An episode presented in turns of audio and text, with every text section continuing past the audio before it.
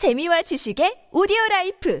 팟빵 안녕하세요. 군사돋보기입니다. KF-21 전투기를 통해 분담금은 내지 않고 기술만 훔쳐가려던 인도네시아를 마음만 먹으면 정말로 KF-21 개발 프로젝트에서 쫓아낼 수 있게 되었습니다. 우리가 이야기하기 전에 폴란드에서 먼저 한국형 전투기 KF-21 PL 전투기를 라이센스 생산 형태로 도입하기만 하는 것이 아니라 함께 프로젝트를 이끌어 나가는 공동 개발국이 되고 싶다는 적극적인 의사를 표명했다는 매우 기쁜 소식인데요. 이 소식은 폴란드의 유력 정치인이자 국영 방산업체인 PGZ 그룹을 이끌고 있는 세바스찬 흐바웩 회장이 공식적으로 밝힌 밝힌 것이기에 굉장한 화제가 되고 있습니다. 게다가 폴란드는 우리에게서 도입하는 FA50 PL 전투기의 구매 금액 중 무려 1조 2천억 원이나 되는 금액을 선수금으로 입금했는데 이미 입금된 선수금만으로도 여태껏 인도네시아가 납부하지 않고 있는 미납금 약 8천억 원을 훨씬 상회하는 금액입니다. 이 정도면 우리가 인도네시아가 아닌 폴란드와 KF-21 전투기 공동 개발을 진행할 만한 충분한 이유가 되겠죠. 이로 인해 우리는 무난하고 안정적으로 KF-21 전투기와 KF-21 PL 전투기를 개발할 수 있게 되었으며 수출 시장에서 가장 강력한 적수였던 라팔이 최근 위기를 겪음에 따라 수출 시장에서 KF-11 보라면은 가장 강력한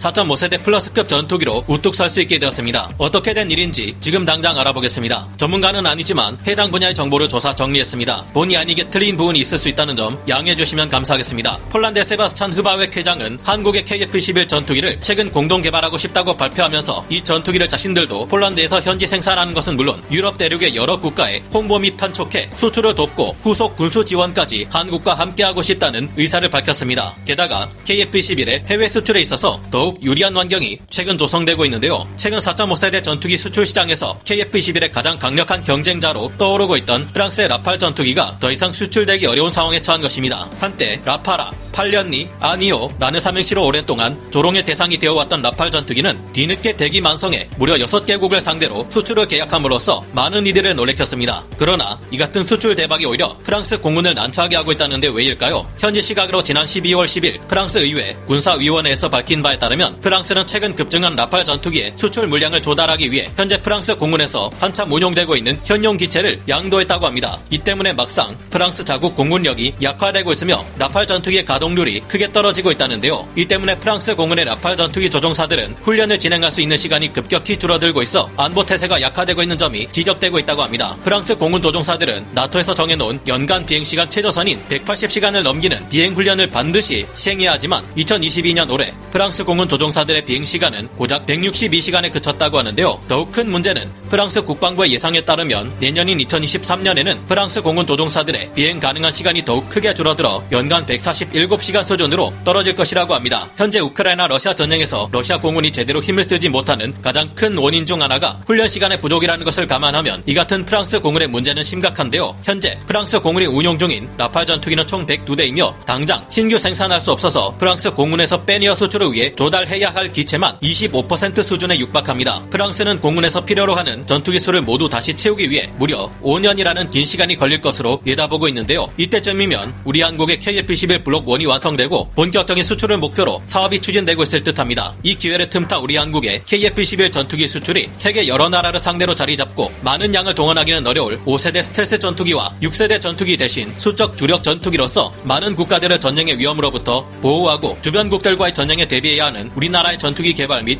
양산에도 힘을 실어줄 수 있기를 기원합니다. 오늘 군사 돋보기 여기서 마치고요. 다음 시간에 다시 돌아오겠습니다. 감사합니다. 영상을 재밌게 보셨다면 구독, 좋아요, 알림 설정 부탁드리겠습니다.